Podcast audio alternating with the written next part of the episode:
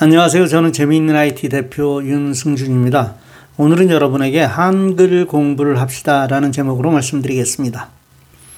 전 세계가 미국을 주목하고 있습니다. 그런데 그 눈빛이 존경이 아닌 약간의 경멸을 포함한 눈빛입니다. 코로나 사태로 11만 명이 넘게 사망한 나라. 그 가운데 플로이드의 안타까운 죽음으로 발생한 인종차별에 대한 시위로 몸살을 앓고 있는 나라.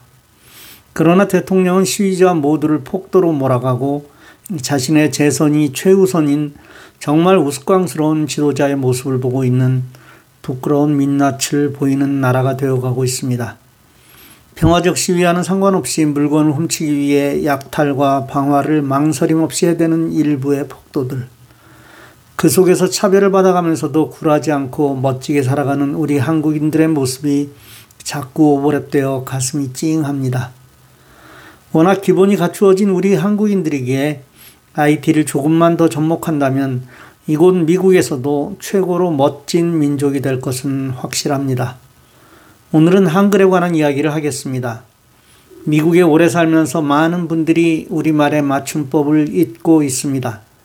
물론 우리가 이민 온 이후에 한국 맞춤법이 여러 차례 바뀐 이유도 있지만 가장 큰 이유는 글을 쓰지 않고 살아왔다는 것입니다.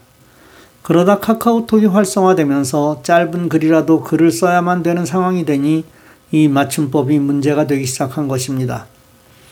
뜻만 통하면 되지 맞춤법이 뭐 그리 중요한가 이렇게 말씀하시는 분들도 있을지 모르지만 글을 보면 그 사람의 인품이 나타나는 것도 사실입니다. 저는 하루에도 수많은 카톡을 받습니다. 또 그 카톡 대부분은 무언가를 몰라 제게 질문하는 내용입니다. 그런데 그 내용을 한 번에 이해하기가 너무 어렵습니다. 마치 암호 회독과 같은 단계를 거쳐야만 합니다. 내용도 내용이지만 맞춤법이 문제가 될 때가 많습니다. 많은 분들이 A라고 말하면서 B라고 이해하기를 바랍니다. 사실 이거는 말도 되지 않는 이야기입니다. A라는 뜻을 표시하려면 A라고 말해야만 합니다. 그리고 사실 이것은 조금만 연습한다면 그리 어려운 일이 아닙니다. 그런데 그게 하기 싫어 당신이 이해해서 들어라고 고집한다면 결국은 왕따가 되고 말 것입니다. 스마트폰은 정말 다양한 일을 하는 기기라고 여러 번 여러분들에게 말씀드렸습니다. 수많은 앱들 중 우리 한글을 잘 사용하게 하는 여러 가지 앱들이 있습니다. 제가 오늘 말씀드리는 앱은 한글 달인, 한글 달인이라는 앱인데 안타깝게도 아이폰에는 없습니다. 이 앱은 유료 앱과 무료 앱 두 가지 종류가 있습니다. 일단은 무료 앱을 먼저 사용해 보고 좋다고 판단되면 유료 앱을 사용하는 것이 올바른 방법입니다. 사실 유료 앱도 2불 99전이니 그리 비싸지 않습니다. 이 앱은 매일매일 공부를 통해 한글의 올바른 표현을 배우는 재미있는 앱입니다. 우리가 가장 틀리기 쉬운 단어를 상세한 설명을 통해 잘 가르쳐 주고 있습니다.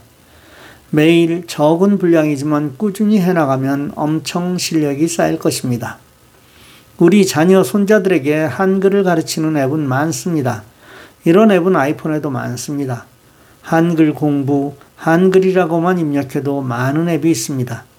이 앱들 중 좋은 앱을 고르는 방법은 일단 얼마나 많은 사람들이 다운로드 했는지와 평점이 어떻게 되는지를 가지고 평가를 하면 됩니다.